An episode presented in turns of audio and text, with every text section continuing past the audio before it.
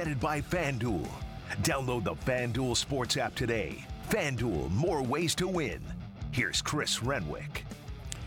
So I'm sitting there watching the Michigan game last night, and uh, Angelique Chengelis over at the Detroit News. Uh, I want to I want to walk you through this because this is what I'm thinking as I'm sitting there watching this game. I'm sitting there thinking, oh, this is 2016 again. Oh, this is Kinnick Stadium. Oh, this is the game against Iowa. Here we go. And I'm just waiting for Nebraska to drive down the field after it's tied. Michigan ties it up with a field goal. And I'm waiting for Nebraska to drive the field, kick a game winning field goal as time expires. Like that's where I kind of felt this thing was going, right? And it and for whatever reason, this team just continues to fight. They just continue to fight. Uh, turnover, force fumble. Uh, no surprise there. Adrian Martinez can't hang, hang on to the football in in uh, you know uh, serious situations. He puts the ball in the turf. Michigan recovers, and uh, and and away we go. Michigan wins it. They uh, improve to uh, six and zero on the year, and and it this team does feel. I gotta say, at least it does feel a little different, Angelique. It it really does. I mean it it it feels like a team that you know when they say that they talk about this after every game that they are just focused on on not being the team they were last year and, and even going back to 2019 the way that they finished that season and they're very focused on that and and not being a repeat of of the disappointments and losing games that they probably shouldn't have lost and finding ways to win games that that are are in jeopardy. And like yesterday, like last night, and uh, and they're doing it. And and I don't think it's it's talk. I mean, I think that that all these things that they say about how much they enjoy being with each other and how much happier they are with the younger staff that they can relate to, with the simple things like having music playing and in different sessions during practice. Those are very important things to these young guys, and and they seem to be embracing it. And and now they have a bye week, and I, I don't think it could have been timed better for them because they've got a few injuries, and and now they can sort of rest up because it's going to get harder, Chris. I mean, it's it's the second half of the season is, is going to be brutal. Uh, yeah, that's a good way to put it. I, it is going to be brutal, but but I think you know when you hear Cade McNamara at the end of the game doing an interview with with ABC and ESPN, and he says, "Look, uh, you know, no offense to our Michigan teams in the past, but I think we lose this game." Uh, of the you know the, since the time that he's been there, he says I think we lose this game. I don't think this is a game that we win, and and as as big of a game as it was to win at Wisconsin last week, as important as that one was for this team, for Jim Harbaugh winning the first time as an underdog, um, this one felt almost equally, if not more so satisfying, because this was a hostile environment and night game. I mean, everything is kind of stacked against the Wolverines on the road. And in Nebraska, you know, I, I, don't know that I've ever seen a, a, a team in season kind of turn around the way that they've played like Nebraska has. And it just seemed like everything was stacked against them. And it's like, I've seen this song and dance before. But again, this team is is finding something differently. And and what was different I thought was it for the last couple of years it's the defense picking up the offense. It's the defense picking up the slack. This time Michigan in that fourth quarter despite the some of the shortcomings in the opening stanza when it really counted Michigan was putting together drives. They were taking time off the clock and they were at least not only giving their defense some time to rest on the field but they were at least being proactive in winning that game for that team you, you are spot on. And you know, when when you go on the road, you need your defense to do what the defense did yesterday, last night. And, and I also agree with you. Yes, I mean they had back-to-back road games, Wisconsin and Nebraska, and and I felt like after this game last night that this was a more valuable win. And and I know that they all count the same. I I totally understand that, but um, but sometimes I think you can draw more from from a win like that versus Wisconsin, which was obviously the same value. It's it's a it's a W, but mm-hmm. you know, the stadium was Camp Randall was not packed like it usually is. It wasn't as as raucous. Not saying that that what Michigan did there wasn't it wasn't um, top notch, but la- that that game last night was it was it was packed and it was you know those those Nebraska fans you know love that team and and they loved being there and it was just so loud. I mean, I'm in the press box and you could hear how loud it was, and I, I can't imagine what it must have been like on the field. And and I did feel like it was just it was more hostile, and they were put in a predicament that they found a way out.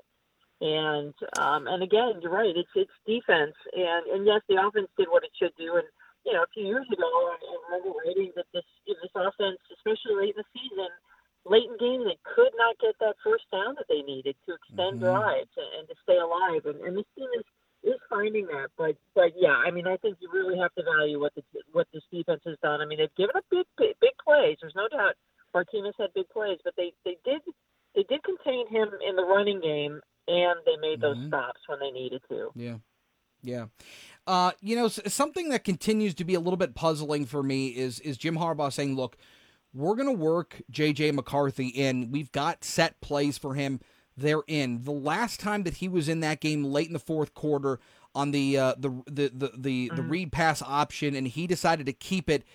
I mean, Nebraska. I mean, you, you might as well just uh, show him your poker hand. I mean, Nebraska right. knew that that was coming, um, and so you, you wonder. I mean, look, we know JJ is incredibly talented. We know he can throw the ball. We know he can move uh, as a mobile quarterback as well. How much faith do they really have in Cade? I mean, can you see this this uh, staff making a change to JJ at some point?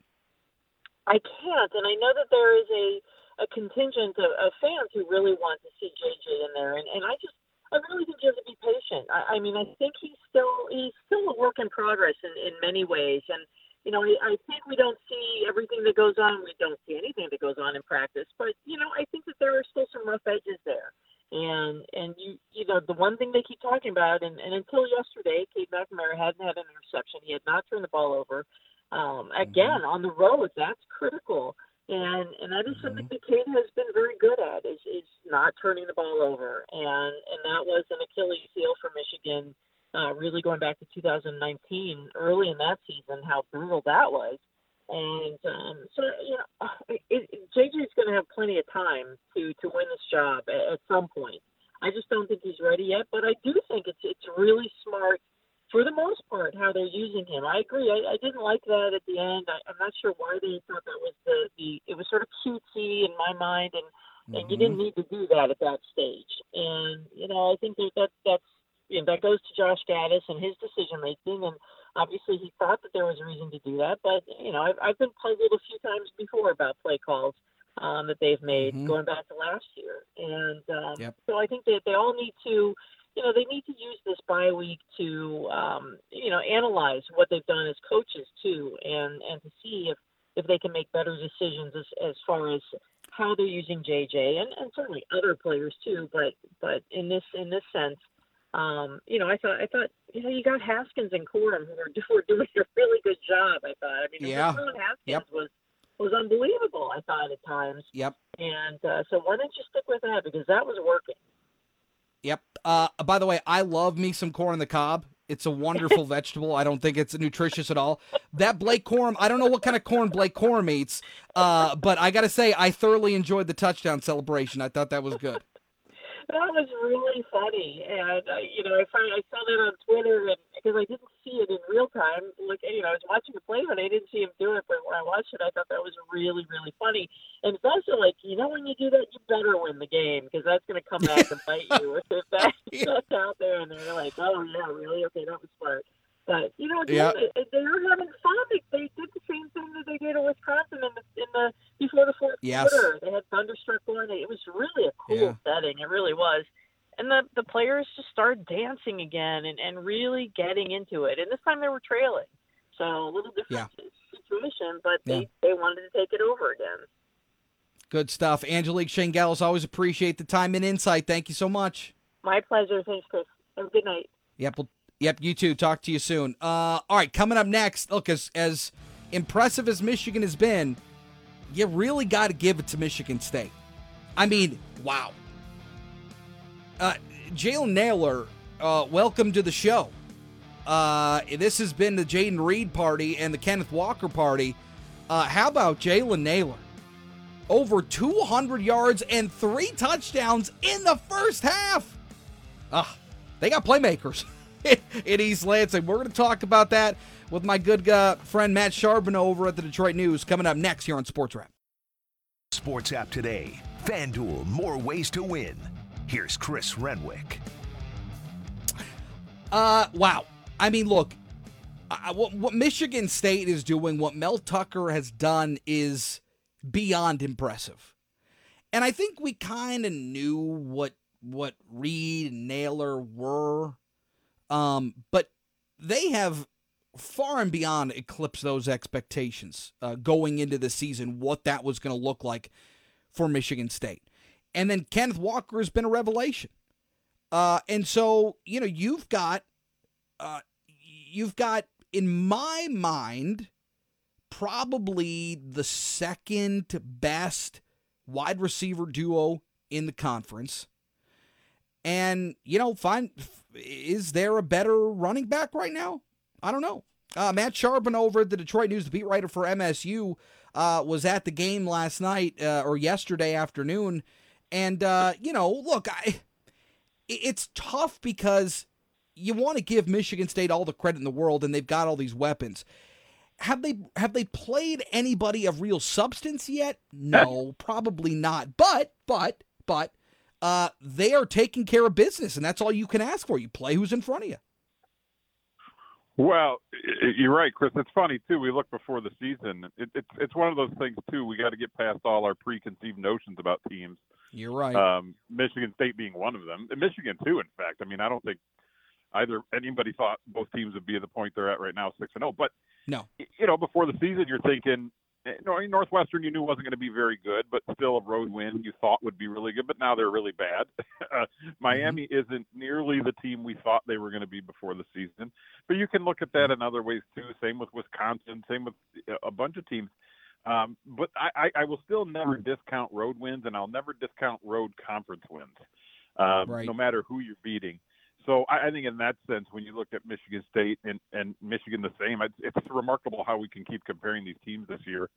Um, kind of the same path for both of them is really kind of remarkable. But for Michigan State, I think they they've shown that already in six games. They can win on the road. They can win on the road in the conference. They can win when they're not that good, like they did against Nebraska. Mm-hmm.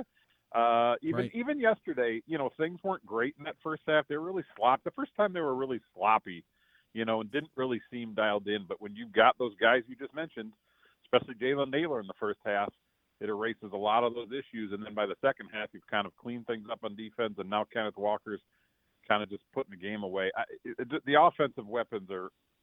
I, I could have never expected we were going to be talking about a Michigan State offense uh, like this. Totally. Average, yeah, they averaged 18 points a game last year. I, I and really, it's you, you've added Kenneth Walker, and the offensive line has added Jarrett Horst to tackle. But other than that, they've just simply gotten better, and um, it, it's really been impressive through six games. You're right; they haven't played the toughest schedule in the conference or the country, and that's we're going to find that out over the next few weeks. It gets mm-hmm. way tougher on the back end, um, but you put yourself in a position now where you're in.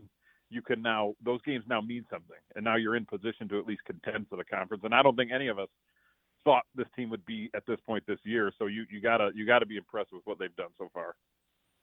No, and I mean I I think that you I, you know I looked at Michigan State preseason and said this is a six and six team, uh, which yeah. was probably a, a, a you know a, a relatively uh, accurate portrayal of what I thought this team was going to be. But but the emergence of of Nailor and Reed and and Kenneth Walker certainly I mean, those guys we knew were, or at least the two receivers we knew were going to be really good. Um, but uh, the the way that they have expanded those expectations and the way that now really those three guys single handedly, and then you could throw Payton Thorne in there too. The way that those four guys are reshaping what fans can can kind of ex, you know start to expect from this team it, it it's something that I don't even know that happened under Mark Dantonio. Not not really very often. You know, in 14, 15, and that stretch when you know Connor Cook was you know, those offenses and that those two years was really a high powered offense. In fact, 14 is when they set all the program records, which all might get broken this year. Um, right. But I, you, you mentioned Payton Thorne. You, you got to throw. I, I don't think you can ignore Payton Thorne in this. Now, look, Kenneth Walker being there and having a real rushing attack is massive. to have that balance. I mean, you've seen it on their flea flickers. They run this play every other week now. And there's only one reason you can run it is because you have to focus on Kenneth Walker. If he wasn't Mhm. there, that play would be useless. And that shows what the balance does and how important he is. But if you don't have Payton Thorne, I'm not sure we're talking about this offense like this. And it's kind of funny. He throws for 339 yards yesterday. Now look, some of those came on big chunks, but those were good balls he threw. Think of that that second touchdown Nailor had over his shoulder. I mean, he Yep. is putting the ball where these guys can make these plays. And, and Jalen Nailor said it said it last night. You know, he's like Payton Thorne is making me look good. He's doing all this. Um, and I don't think that can be discounted. And it, it's funny to think before the year we were wondering if it was him or Anthony Russo. Right. I'm not trying to trash on Anthony Russo, but if he's the quarterback right now, are we? Are, is Michigan State in this spot? I don't know if they are. So Payton Thorne quietly is he's. I mean, he. You could make the argument he's the most important part here because you could have those weapons, but if you don't got the guy kind of running it and putting it in the right spot and making the right decisions, I, I don't know. I mean, he's only got two interceptions and you know the deep ball a few weeks ago and the one Mhm. yesterday. I, I don't know why they didn't review it, but whatever. You know, 14 touchdowns to two interceptions. You'll take that every day of the week, and I, I just don't think you can discount how important he has been for this offense as well. And you know, one of the other things that I like, and, and, and I want to focus on the defensive side of the ball here for a second because there are some shortcomings there. And and, and the, with the way that this team is built defensively, they run a lot of nickel, they run a lot of uh, five DBs out on the field uh, at times. Their linebacking corps is good, not great.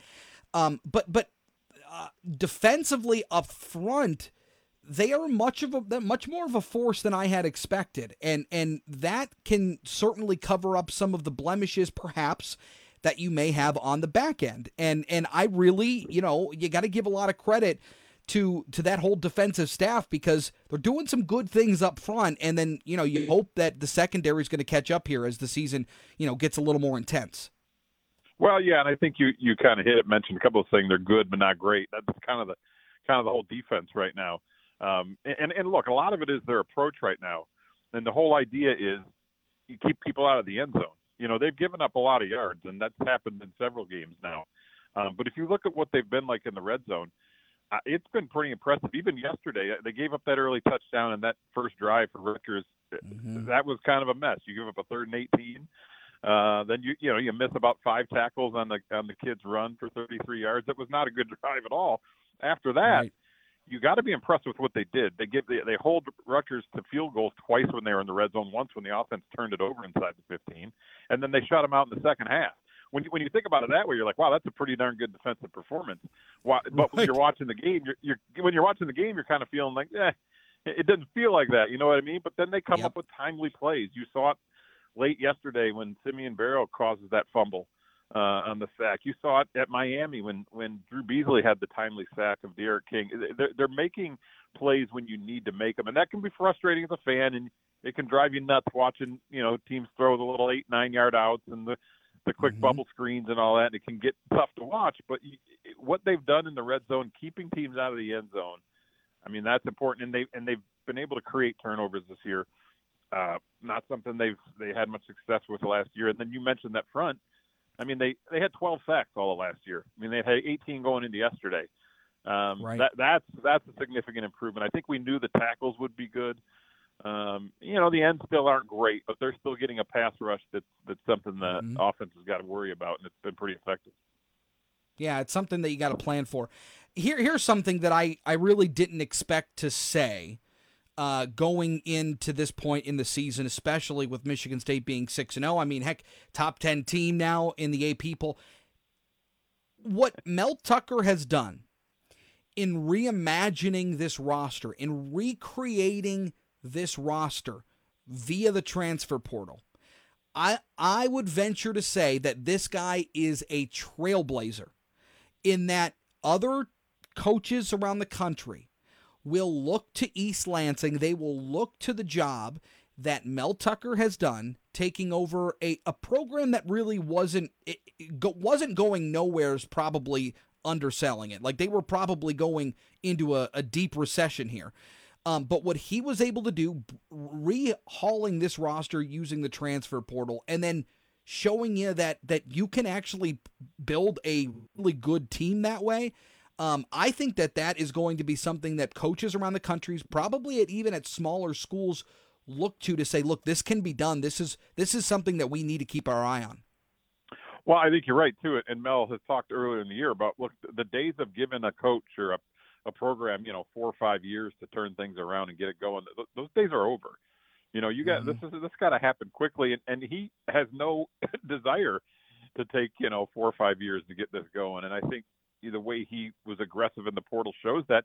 The interesting thing is when you we, look, we know about Kenneth Walker, we know about Jarrett Horst at left tackle. There's guys in the secondary, Chester Kimbrough, Ronald Williams, guys like that, Quavaris Crouch at linebacker. These guys are all a factor. But the other interesting thing is we, me, and a lot of other people gave Mark Dantonio a real hard time for his last couple of recruiting classes, and and rightfully so, I think. Mm-hmm. But look at some of the guys contributing right now from those classes. We're talking about Cal Haladay, a linebacker who, I'm telling you what, he didn't play the first half yesterday because of that that ridiculous targeting call the week before. That yep. defense was so much better in the second half with him in there. You got mm-hmm. a guy like Jeff Pietrowski playing defensive end in place of Drew Beasley. These are Dantonio recruits from the last couple of years that are turning out to be difference makers. And I think when you look at what Mel Tucker's done with the transfer guys, plus integrating guys like that and getting it all to come together has been it's been remarkable. I think you're right. This is something people are going to look to and say, you can turn this around quickly. Now, look, Mel Tucker has said he would prefer to be building through recruiting classes, but he's also shown sure. if that ain't working, here's the other way to do it. And this year is, is a perfect example of it. Yep, good stuff. Matt Charbonneau over at the Detroit News. Always appreciate the insight, my friend. Thank you for the time tonight. You, you got it. Anytime. Yep. All right. We'll talk to you soon. There he is, Matt Charbonneau. Uh, all right. Coming up next, we'll get you caught up on some of the scores around the NFL. Uh, we'll talk a little bit of football uh, around the National Football League. Also, we got to get into this uh, this Tyson Fury Deontay Wilder fight. Wow, what a fight! In the in the trifecta, in the in the conclusion of the trilogy, it did not disappoint. We'll talk about that coming up next. Chris Renwick here on Sports Wrap this Sunday evening. Don't go anywhere. We continue on here on WJR. All right, welcome back. I want to get you caught up on some of the games happening around the NFL this uh, this evening. Uh, Chicago on top of the Raiders. Uh, fourth quarter action. Bears lead at fourteen to nine. Uh, this is a good one out in uh, San San Diego. The Chargers or whatever they are now, the L.A. Chargers. Jeez, I'm never going to be able to get that right. Uh, the Chargers and the Browns all tied up at 35 720 to go in that one. Justin Herbert, 285 yards, three touchdowns. Nick Chubb on the ground, 129 yards uh, and a score. Cowboys leading the Giants with uh, 12 minutes to go in the fourth quarter, 27 to 13. It was the Falcons on top of the Jets, 27 to 20. Matt Ryan, 342 yards and uh, two scores on the day. Kyle Pitts, the rookie, uh, getting into the end zone, picking up 119 yards uh, through the air as well. That game played in London, by the way. It was a wacky game out in Cincinnati. Packers, Bengals. Five missed field goals since the the two minute mark, or almost the two minute mark. Uh, in the fourth quarter, it went into overtime. Mason Crosby missed another field goal. Uh, finally, a couple other change of possessions and Mason Crosby able to knock in the game winner after three, three misses. Uh, wild there. Packers now four and one on the season. Uh, we told you about the uh, Lions loss to the Vikings, nineteen to seven.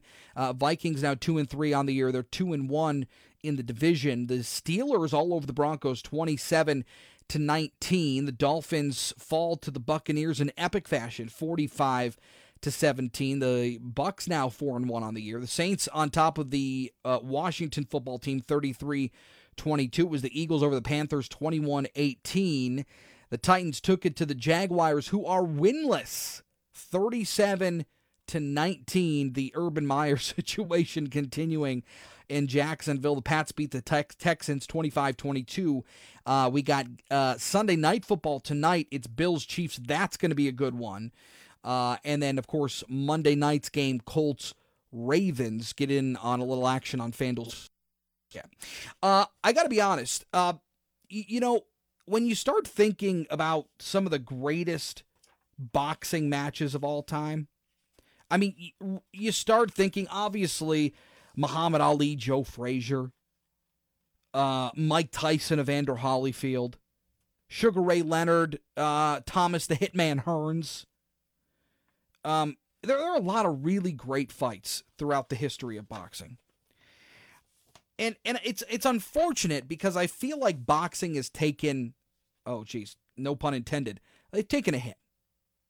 Certainly you throw in MMA, UFC, all these different types of, you know, combat sports and eh, those have become incredibly popular, and that's going to cut into boxing. It's going to cut into their viewership. It's going to cut into the, the money that's thrown behind boxing, and so boxing has taken a bit of a a, a, a, a you know a back seat to you know things like the UFC.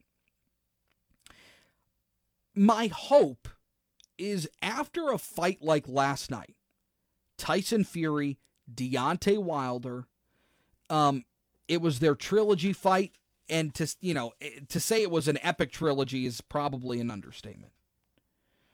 Um, these are two heavyweights. These are two gigantic men, uh, and they went in the ring, and and it was a it was a classic.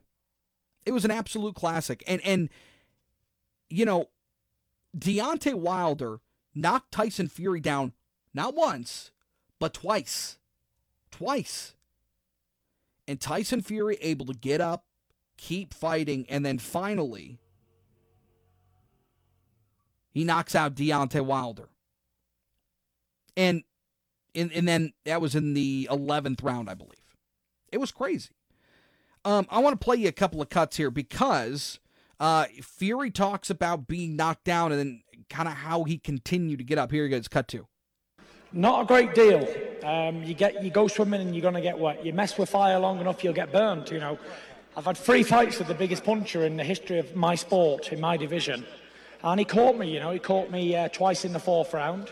But I was never like thinking, oh, this is over. I was thinking, okay, good shot, but I will get you back in a minute. And I did. I was, I was, I was very conscious. I uh, saw the ref go three, four, and uh, I, was, I was always there, you know. He shook me, he put me down, and uh, that's boxing it.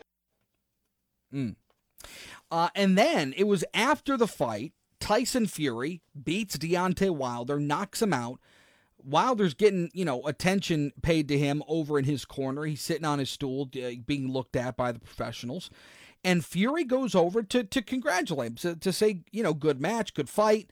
Um, and and here's Fury's account of it. Cut one. You know, I'm not going to make any excuses. Wilder's a top fighter. He gave me a real run for my money tonight. And I always said, I'm the best in the world and he's the second best. You know, he's got no love for me, Deontay Wilder, because you know why? Because I beat him three times. And it's like, I'm a sportsman. I went over to him to show some love and respect, and he didn't want to give it back.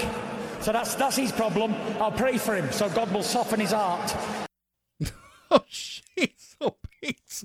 I'll tell you, these boxers are the best. I mean, just the, the way that their minds are wired, it's incredible. Uh, so he goes over to tight to uh, Deontay Wilder and, and to, you know, shake hands, good fight and Deontay Wilder wasn't having any of it. It's a shame. But I'll tell you this here's my hope. Here's my hope. My hope is that a, a, a match like this springs springboards boxing back to the, the mainstream. Because that's where boxing should be. Boxing, when done right, when you're putting guys like Fury and Wilder together, it's incredible. And that fight last night was incredible. There's no doubt about it. Uh, that is going to do it for us tonight.